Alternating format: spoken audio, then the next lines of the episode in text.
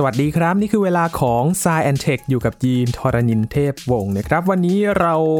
เก็บควันหลงมาจากการประชุม COP26 ที่ Glasgow ของสกอตแลนด์นะครับที่เป็นเจ้าภาพในการประชุมเพื่อแก้ปัญหาการที่โลกเนี่ยสร้างมลพิษทางอากาศนะครับทำให้เกิดการเปลี่ยนแปลงสภาพภูมิอากาศโลกนะครับวันนี้ก็เลยหยิบเรื่องของบริษัทเทคโนโลยีครับที่หลายบริษัทเลยครับเขาก็ปรับตัวพยายามที่จะมารักสิ่งแวดล้อมกันมากขึ้นนะครับทั้งเรื่องของการหมุนเวียนของใช้ที่เป็นขยะอิเล็กทรอนิกส์ต่างๆนะครับรวมถึงการสร้างพลังงานในโรงงานของตนเองด้วยครับติดตามได้ใน Science Tech วันนี้คุยกับพี่หลามจิโกะ IT ครับ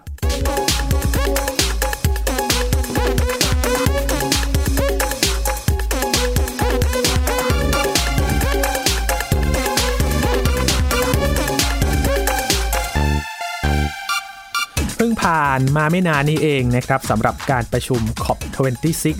ที่ Glasgow ของสกอตแลนด์ครับจริงๆชื่อยาวกว่านี้มากนะครับแต่เรียกสั้นๆว่า COP26 ละกันเป็นภาคีของประเทศที่มาร่วมกันแก้ปัญหาการเปลี่ยนแปลงสภาพภูมิอากาศโลกนะครับพยายามที่จะลดการปล่อยมลพิษแล้วก็ลดการเร่งของอุณหภูมิเฉลี่ยของโลกนะครับไม่ให้สูงไปเกินกว่าที่กำหนดไว้นะครับคือจริงๆตอนนี้ก็มีหลายฝ่ายเหมือนกันนะครับบอกว่าโหไม่ขับเคลื่อนนโยบายกันสักทีไม่เห็นเป็นรูปธรรมเลยทำไมยังไม่ให้ความสำคัญกันอีกนะครับซึ่งเรื่องนี้ก็เป็นเรื่องที่ต้องอาศัยความร่วมมือกันจริงๆนะครับและการประชุมที่ผ่านมาก็มีข้อตกลงหลายๆอย่างนะครับทั้งพยายามที่จะลดการตัดไม้ทำลายป่าลดการปล่อยก๊าซมีเทนรวมถึงพยายามที่จะยกเลิกการใช้พลังงานไฟฟ้าจากถ่านหินกันด้วยนะครับมีบางประเทศที่จะทำตามข้อตกลงบางประเทศก็ยังไม่เซ็นข้อตกลงนะครับหลายประเทศใหญ่ๆก็มีเหมือนกันถูกตั้งคำถามกันไปแต่วันนี้ครับมาใน Science Tech คุยเรื่องของบริษัทเทคโนโลยีกันครับมีหลายบริษัทเหมือนกันนะครับที่เริ่มต้นมีนโยบายเกี่ยวกับการที่จะมาอนุรักษ์สิ่งแวดล้อมกันมากขึ้นนะครับวันนี้จะมาแลกเปลี่ยนเรื่องนี้กันคุยกับพี่หลามที่รักบุญปรีชาหรือว่าพี่หลามจิโกะ IT นะครับสวัสดีครับพี่หลามครับสวัสดีครับคุณยีนสวัสดีครับคุณผู้ฟังครับถ้าพูดถึงบริษัทเทคโนโลยีนะครับก็กลายเป็นเป้าเหมือนกันนะครับพี่หลามว่าสร้างขยะอิเล็กทรอนิกส์ไม่อนุรักษ์สิ่งแวดล้อมเลยแบบนี้ก็เป็นเรื่องใหญ่เหมือนกันนะครับเพราะว่ามันก็เป็นความพยายามหนึ่งที่เขาก็อยากจะสร้างรายได้เหมือนกันนะครับแต่ว่ามันก็จะมีเรื่องสิ่งแวดล้อมตามมาด้วยนะครับพี่หลามใช่ครับจริงๆปัญหานี้เรามีมาตั้งแต่ปี2000แล้วครับนะครับในยุคที่อุตสาหกรรมเฟื่องฟูมากๆเนี่ยนะฮะทั่วโลกก็จะมีปัญหาเรื่องของปริมาณคาร์บอนไดออกไซด์ในชั้นบรรยากาศจนกระทั่งเรามีศัพท์ใหม่เกิดขึ้นในวงการที่เรียกว่าคาร์บอนเครดิตนะครับคาร์บอนเครดิตคือปริมาณการปล่อยคาร์บอนจากอุตสาหกรรมที่เราทำธุรกิจนั้นอยู่ถ้าอุตสาหกรรมไหนมีการปล่อยคาร์บอนออกมาเยอะส่งผลเสียต่อสภาพอากาศเยอะอุตสาหกรรมนั้นก็จะต้องโดนกฎหมายที่บังคับอยู่นะครับว่าอาจจะต้องชำระค่าภาษีเยอะเป็นพิเศษอาจจะต้องมีการจำกัดการผลิตไม่ให้ผลิตมากไปกว่านี้เพื่อไม่ให้ปล่อยคาร์บอนเยอะไปกว่านี้นะครับเรื่องเหล่านี้เป็นปัญหาโดยเฉพาะบริษัทที่เป็นเจ้าของอุตสาหกรรมขนาดใหญ่ไม่ว่าจะเป็นวงการรถยนต์วงการเคมีคอลอุตสาหกรรมเหล็กอุตสาหกรรมไม้อะไรอย่างนี้นะฮะที่จะต้องใช้ความร้อนในการแปรรูปผลิตภัณฑ์ของตัวเองพอเรามีการใช้ความร้อนมากๆเนี่ยมันก็จะเกิดคาร์บอนไดออกไซด์ปล่อยออกมาทางช่องของเสียนะครับหรืออุตสาหกรรมพวกอิเล็กทรอนิกส์นะฮะทำแผงวงจรทำชิปทำอะไรพวกนี้ก็จะมีของเสียปล่อยออกมาในอากาศด้วยเช่นกันก็เลยทำให้หลายบริษัทเนี่ยก็จะเจอปัญหานี้ครับว่าบางทีต้องย้ายประเทศกันเลยนะคุณยีนสมมติว่าบริษัทนี้เคยอยู่ในอเมริกาพอปล่อยคาร์บอนสูงมากๆแล้วต้องย้ายไปตั้งโรงงานหรือไปตั้งสาขาที่ประเทศนู้นประเทศนี้เพื่อที่จะเฉลี่ยคาร์บอนเครดิตให้มันกระจายไปที่อื่นบ้างไม่ได้อยู่ในที่เดียวเป็นปัญหาหลักๆของคนที่ทำอุตสาหกรรมขนาดใหญ่นะครับเป็นทุกที่เลยทั้งโลกเลยพอผ่านพ้นปี2010 กว่าขึ้นมานะครับก็เริ่มมีแนวคิดว่าถ้าแต่ละประเทศนะครับต้องการให้อุตสาหกรรมที่มีอยู่ในประเทศตัวเองเนี่ยมีการจัดการเรื่องของคาร์บอนนะครับหรือว่าการทำให้มลพิษในอากาศเนี่ยมันน้อยลงบ้าง คือต้องกระตุ้นและส่งเสริมและบังคับมันต้องทำทั้ง3อย่างเลยครับคำว่ากระตุ้นก็คือก็ต้องมีการสร้างแรงจูงใจว่าใครสามารถลดปริมาณคาร์บอนหรือลดปริมาณคาร์บอนไดออกไซด์ในอากาศที่คุณปล่อยออกมาได้คุณจะได้รับการลดภาษีนะแบ่งเกรดให้ใครรีไซเคิลผลิตภัณฑ์ได้มากน้อยแค่ไหนคุณจะได้รับส่วนออปชั่นจากการเสียภาษีนะอะไรเงี้ยมันจะมาเอาไปคืนภาษีเอาไปเทิร์นได้อะไรเงี้ยครับก็มีแรงจูงใจแบบนี้ขึ้นมาช่วงแรกๆเนี่ยต้องบอกว่าแนวนโยบายแบบนี้นะครับไม่ได้รับการตอบรับจากผู้ผลิตเลยเพราะว่าผู้ผลิตในยุคนั้นเนี่ยสักประมาณเกือบ10ปีที่ผ่านมาเนี่ยเรายังอยู่ในช่วงของการพัฒนาการผลิตนี่ครับเรายังแค่สามารถที่จะผลิตสินค้าออกมาขายได้ประสิทธิภาพยังไม่ดีพอกระบวนการผลิตยังไม่ดีพอด้วยซ้ำไปเทคโนโลยีในการผลิตยังไม่ดีพอด้วยซ้ำไปแต่พอเราเริ่มเข้าสู่ยุคสภาวะโลกร้อนตอนนี้เหตุการณ์มันวิกฤตละหลายคนก็ต้องเริ่มหันกลับมาตั้งตัวเองใหม่แล้วว่าเราจะผลิตอย่างเดียวไม่ได้ละเราจะทำลายสิ่งแวดล้อมอย่างเดียวไม่ได้ละถึงเวลาที่เราทุกคนต้องมาปรับปรุงวิธีการผลิตของตัวเองแล้วลดขั้นตอนลดการปล่อยของเสียออกมาในอากาศให้ได้มากที่สุดหลายบริษัทก็เริ่มหันมาครับโดยเฉพาะบริษัทยักษ์ใหญ่ IT อย่าง Google ก็แหมเขาบอกว่าเขาไม่ได้ผลิตไม่ได้มีโรงงานอะไรนะแต่เขาใช้เครื่องคอมพิวเตอร์เป็นเซิร์ฟเวอร์วางอยู่ทั่วโลกใช่ไหมฮะเครื่องคอมพิวเตอร์เซิร์ฟเวอร์ทั่วโลกของ Google ก็บอกว่าเราใช้เครื่องคอมพิวเตอร์ที่ปล่อยพลังงานความร้อนมีระบบระบายความร้อนอยู่ในตัวแล้วไม่ปล่อยพลังงานความร้อนออกมาซึ่งมันจะทำให้เกิดสภาวะอากาศควบแน่นหรือว่า Greenhouse Effect ได้ใช่ไหมฮะบริษัทหลายๆบริษัทก็พยายามที่จะทำแบบนี้ครับบริษัทที่เราเห็นเด่นชัดมากที่สุดก็คือ Apple ใช่ไหมฮะ Apple นี่โอ้โหเป็นเจ้าที่เน้นเรื่องของการรีไซเคิลตั้งแต่แรกๆเลยเราจะเห็นตั้งแต่ iPhone ยุคแรกๆเลยนะครับ Apple บอกว่าเราใช้วัสดุอย่างกล่องใส่กล่องกระดาษใส่ iPhone เนี่ย Apple ออกแบบกล่องทั้งหมดเนี่ยให้มีพลาสติกน้อยที่สุดให้เป็นกระดาษล้วนๆเลยแล้วก็บอกว่ากล่องกระดาษของเราเนี่ยสามารถรีไซเคิลได้ 100% วัสดุในตัว iPhone หลายๆรุ่นก็เป็นวัสดุที่ถ้าเป็นโลหะก็สามารถนำมารีไซเคิลมาหลอมใหม่ทำใหม่ได้เข้ากระบวนการทำอุตสาหกรรมใหม่ได้แล้วก็ชิ้นส่วนพลาสติกก็สามารถย่อยสลายได้อะไรเงี้ยก็คือพยายามเน้นเรื่องของการรีไซเคิลมากๆจนกระทั่ง Apple ทำแล้ว Samsung ก็รู้สึกอยากทำตามบ้างมือถือค่ายอื่นๆคนผลิตอุปกรณ์ IT เจ้าอื่นๆก็เริ่มทำกันใหญ่นะหลายคนก็มาด้วยความมุ่งหวังเดียวกันคือจะลดการปล่อยของเสียให้น้อยลงเพื่อให้เครดิตของบริษัทตัวเองเนี่ยดีขึ้นเขามีการจัดอันดับบริษัทไหนปล่อยของเสียน้อยที่สุดก็จะจัดอันดับขึ้นมาบริษัทนี้ก็จะมีชื่อเสียงแล้วก็จะรู้สึกว่าเป็นบริษัทที่ทำเพื่อสิ่งแวดล้อมใช่ไหมครับก็จะได้รับการต้อนรับได้รับการเสนอออปชั่นพิเศษบริษัทที่ไปทำงานด้วยเป็นพวกซัพพลายเออร์ต่างๆถ้าเราไปซัพพอร์ตบริษัทเหล่านี้หรือเราได้ทำงานให้บริษัทเหล่านี้เขาก็จะรู้สึกว่าเขาก็ได้อันดับที่ดีไปด้วยอย่างคนที่ผลิตซัพพลายเชนให้กับ Apple เขาก็คุยได้Apple เป็นบริษัทที่รีไซเคิลอันดับ1เลยนะรักษาสิ่งแวดล้อมอันดับ1ของโลกเลยนะใช่ไหมฮะเราเป็นซัพพลายเออร์ให้ Apple เราก็เป็นหนึ่งในนั้นเหมือนกันมันเป็นเรื่องของหน้าตาแล้วตอนนี้นะฮะเราอาจจะ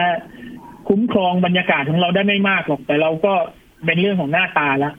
รวมไปถึงหลังๆเนี่ยสหรัฐอเมริกานะครับถึงกับออกกฎเลยว่าหน่วยงานไหนบริษัทไหนก็ตามแต่ที่สามารถใช้พลังงานให้น้อยลงคุณก็จะได้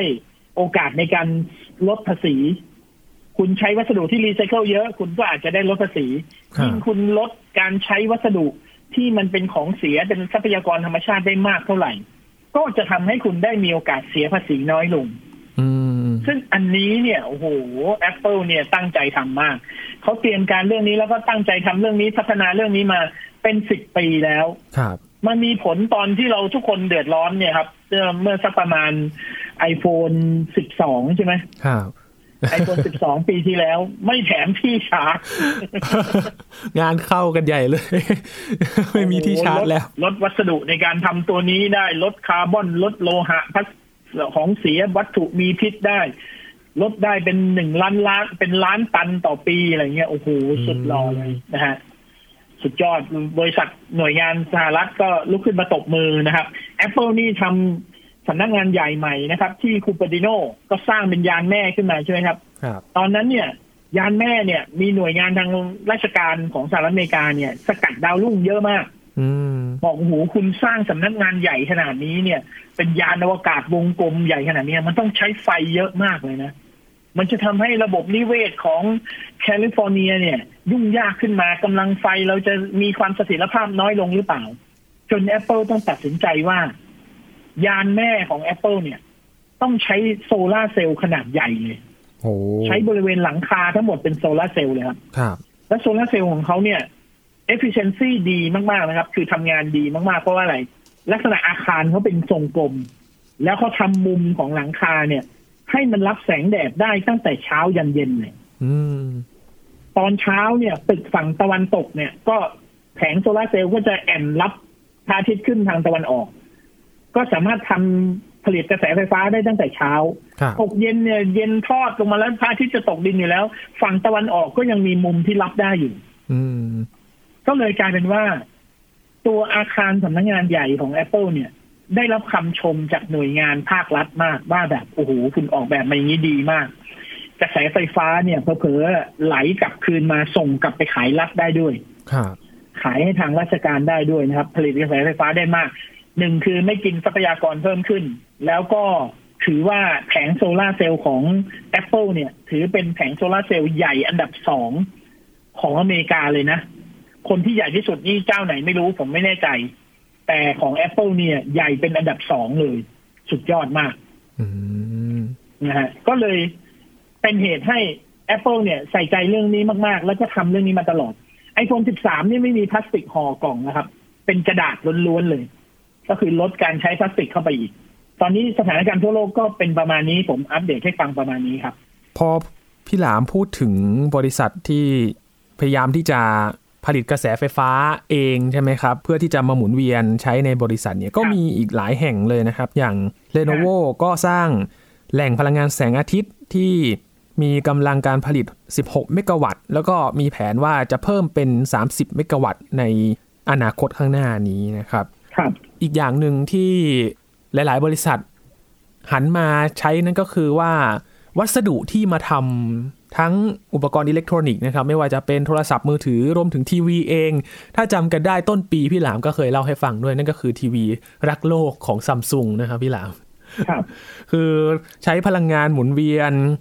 ทั้งกล่องเองกล่องก็นำกลับมาใช้ใหม่ได้เอาไปพับเป็น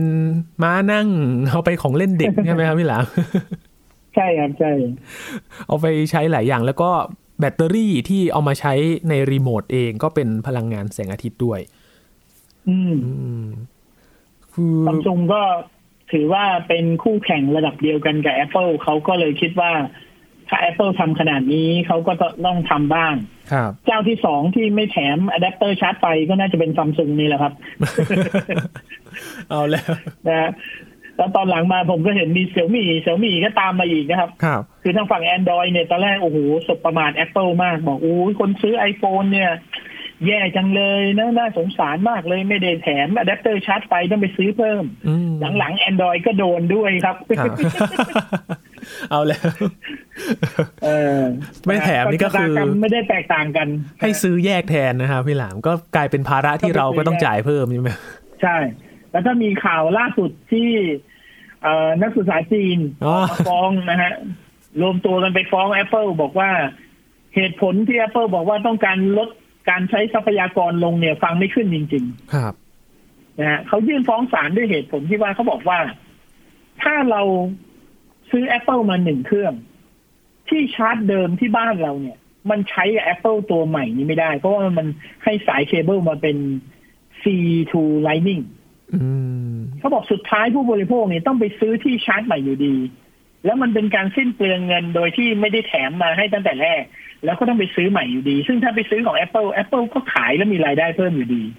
5คนนี้เลยยื่นฟ้องศาลว่า Apple เนี่ยสิ่งที่ Apple ทำมันไม่ได้เป็นเจตนาที่จะลดการใช้ทรัพยากรหรือว่าลดทำเพื่อสิ่งแวดล้อมแต่มันเป็นการทำเพื่อผลกำไรของตัวเอง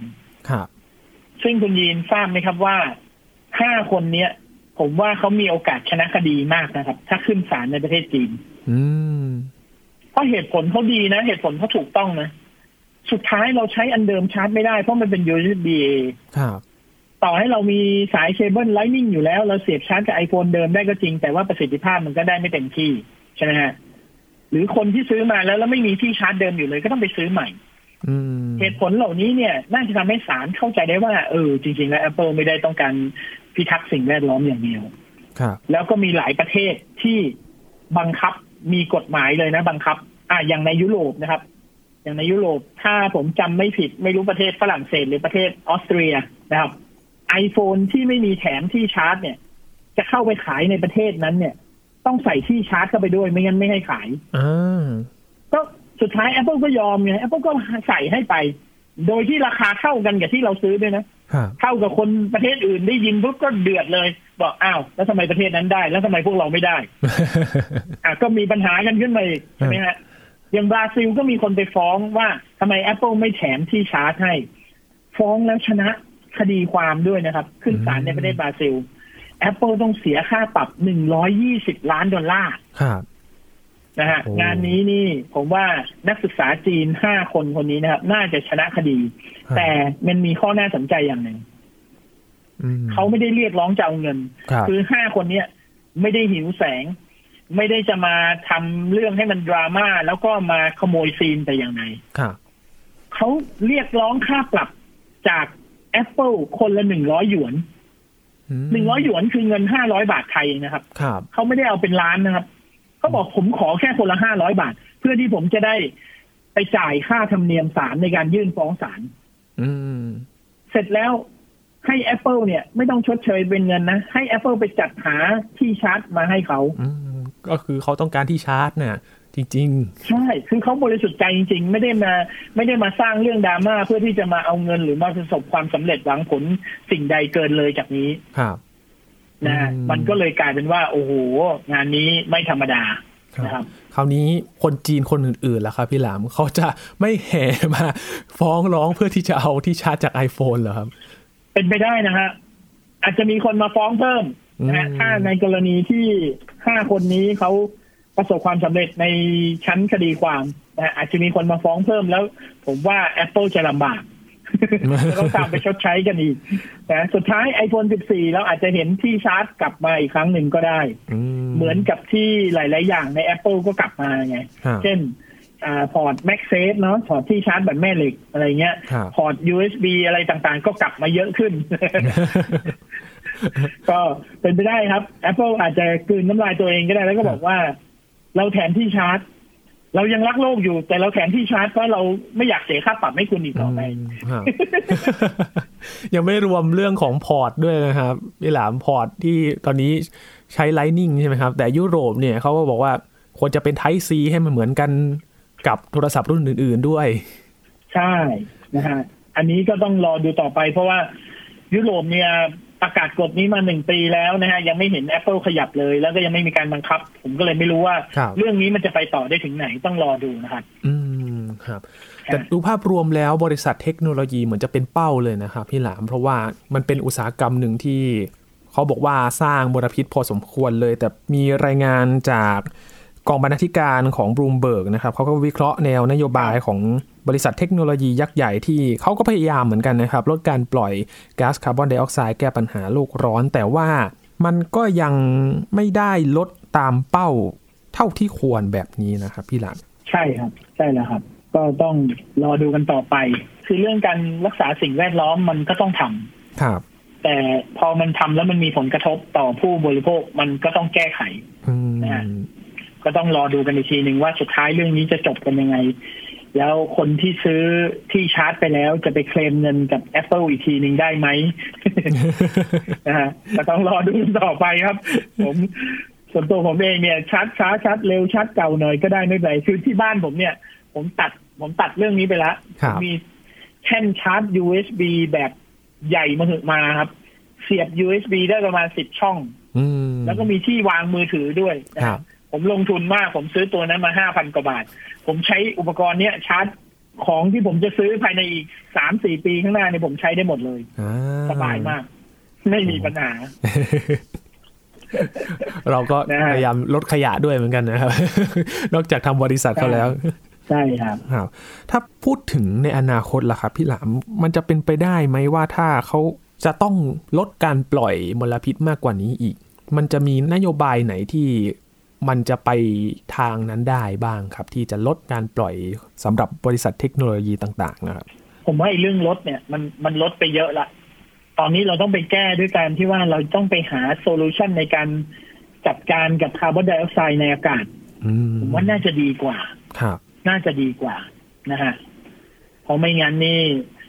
เราไม่น่าจะลดการผลิตอะไรได้มากกว่านี้เรื่องวัสดุมันก็ต้องพัฒนาไปตามช่วงการเวลาของมันเราอาจจะมีวัสดุที่มันรีไซเคิลได้ง่ายกว่านี้เราอาจจะมีเทคโนโลยีที่มันทำได้ดีกว่านี้ก็ต้องรอดูกันต่อไปนะครับแต่จริงๆคือเป้าหมายหลักเนี่ยผมว่า15 ปีที่เหลือเนี่ยทำยังไงดูดเอาคาร์บอนไดออกไซด์ในอากาศให้อากาศมันสะอาดขึ้นดีกว่า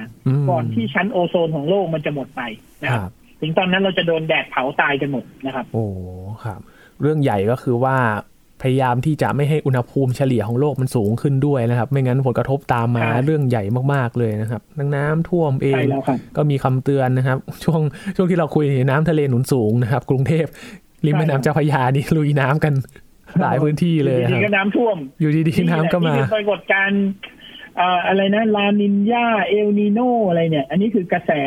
ที่มันเกิดขึ้นเลยคือความผิดเพี้ยนของธรรมชาตินั่นเองนะครับ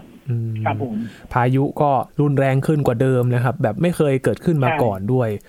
เจอถี่ขึ้นแบบนี้นะครับเราจะต้องรับมือกันยังไงนะครับพี่หลามพูดถึงคาร์บอน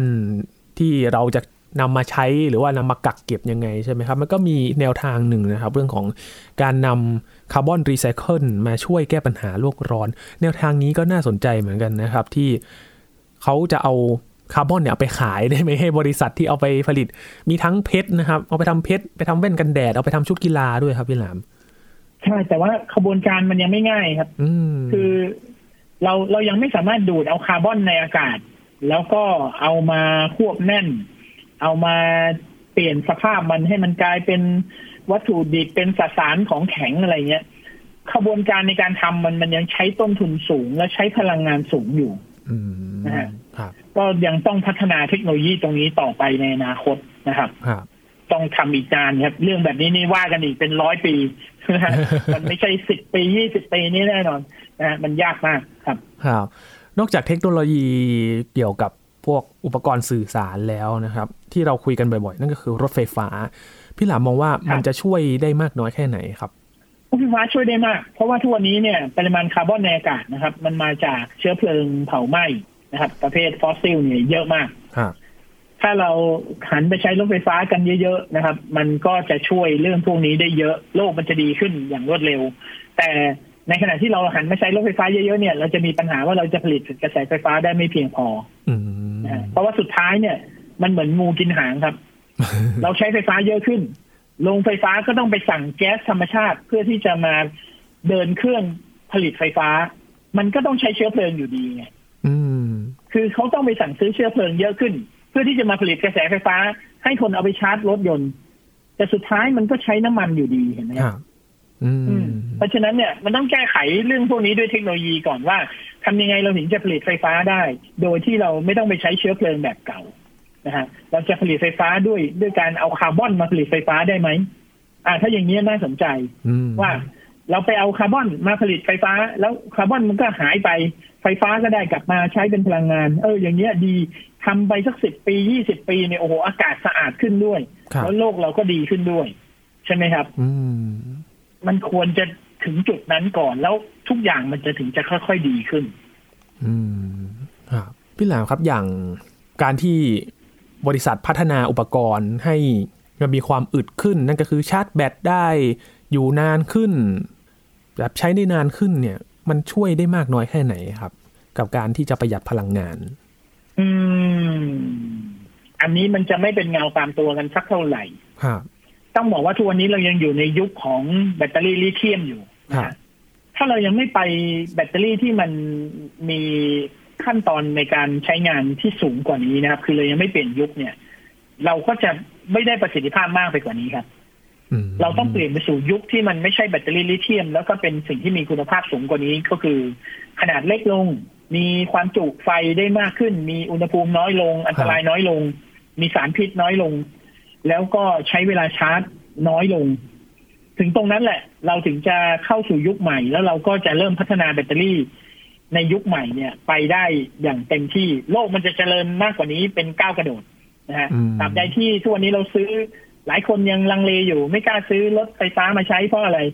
เพราะว่าสเปคบอกว่าวิ่งได้400กิโลเมตรแต่พอวิ่งจริงๆไม่มีใครวิ่งตั้งแต่แบต 100% จนถึง 0% ได้ครับเราเหลือ 30% เราวิ่งมา200กว่ากิโลเองเราเหลือ 30% เราก็ต้องเตรียมกลับบ้านแล้ว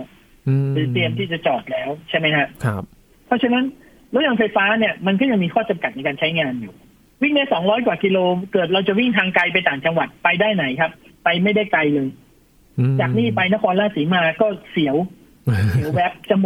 มดก่อนหรือเปล่าไม่รู้ครับใช่ไหมฮะไปไกลกว่านั้นก็ไม่ได้จะไปเชียงใหม่ก็ไม่ได้ถ้าต้องไปนอนชาร์จค้างคืน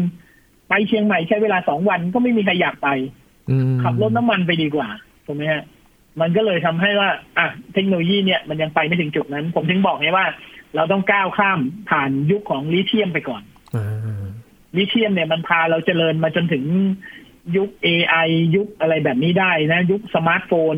ยุคอินเทอร์เน็ตยุคคริปโตขนาดนี้ได้อันเนี้ยเขามาสุดทางแล้วเขามาส่งเราถึงตรงนี้ละหลังจากนี้ไปเรามนุษย์เราต้องเอาเทคโนโลยีใหม่ๆมาใช้แทนแบตเตอรี่ตัวเดิมนะครับเราถึงจะไปต่อได้ในอนาคตซึ่งผมว่าอีกไม่นานนะถ้าเดาไม่ผิดเรารอดูกันสัก 3-4 ปีนี้เราจะได้เห็นแบตเตอรี่ชนิดใหม่ครับอาจจะเป็น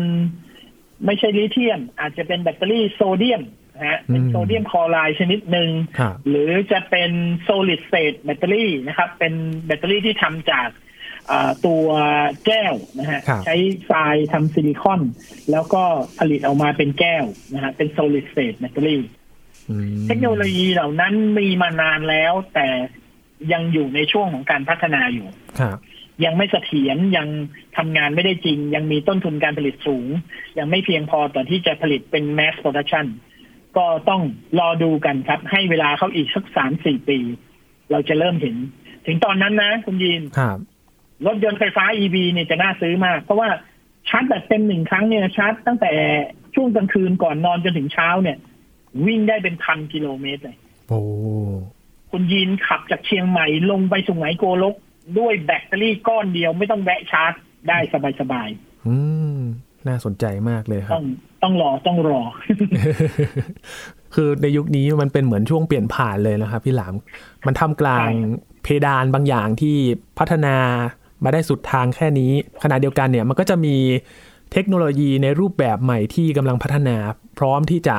ต่อยอดต่อไปในอนาคตด้วยก็ต้องใช้เวลาเหมือนกันสำหรับการพัฒนาเทคโนโลยีเพื่อที่จะแบบลดการปล่อยมลพิษแล้วก็รักสิ่งแวดล้อมกันมากขึ้นด้วยนะครับตอบโจทย์ในยุคปัจจุบันนะครับเพื่อที่จะแก้ปัญหาสิ่งแวดล้อมการเปลี่ยนแปลงสภาพภูมิอากาศต่างๆนะครับแล้วก็ทำตามข้อตกลงที่หลายๆประเทศตอบรับมากันแล้วนะครับว่าจะทำตามข้อตกลงที่ได้ให้คำมั่นไว้ในการประชุม COP26 นี้นะครับก็หวังว่าโลกของเราจะไม่เผชิญกับภาวะอันโหดร้ายหนักกว่านี้อีกแล้วนะครับเราก็อยากจะให้การมีชีวิตอยู่บนโลกใบนี้เนี่ยเป็นไปอย่างปกติไม่เจอภัยธรรมชาติที่รุนแรงนะครับนี่คืออีกมุมหนึ่งนะครับเกี่ยวกับสิ่งแวดล้อมและเทคโนโลยีนะครับวันนี้ขอบคุณพี่หลามมากๆเลยครับขอบคุณครับสวัสดีครับครับนี่คือ Science Tech นะครับคุณผู้ฟังติดตามรายการกันได้ที่ www.thaipbspodcast.com ครับรวมถึงพอดคาสต์ช่องทางต่างๆที่คุณกำลังรับฟังเราอยู่ครับอัปเดตเรื่องวิทยาศาสตร์เทคโนโลยีและนวัตกรรมกับเราได้ที่นี่ทุกที่ทุกเวลากับ Thai PBS Podcast นะครับช่วงนี้ยีนทรณินเทพวงศ์พร้อมกับพี่หลามที่รักบุญปรีชาลาไปก่อนนะครับสวัสดีครับ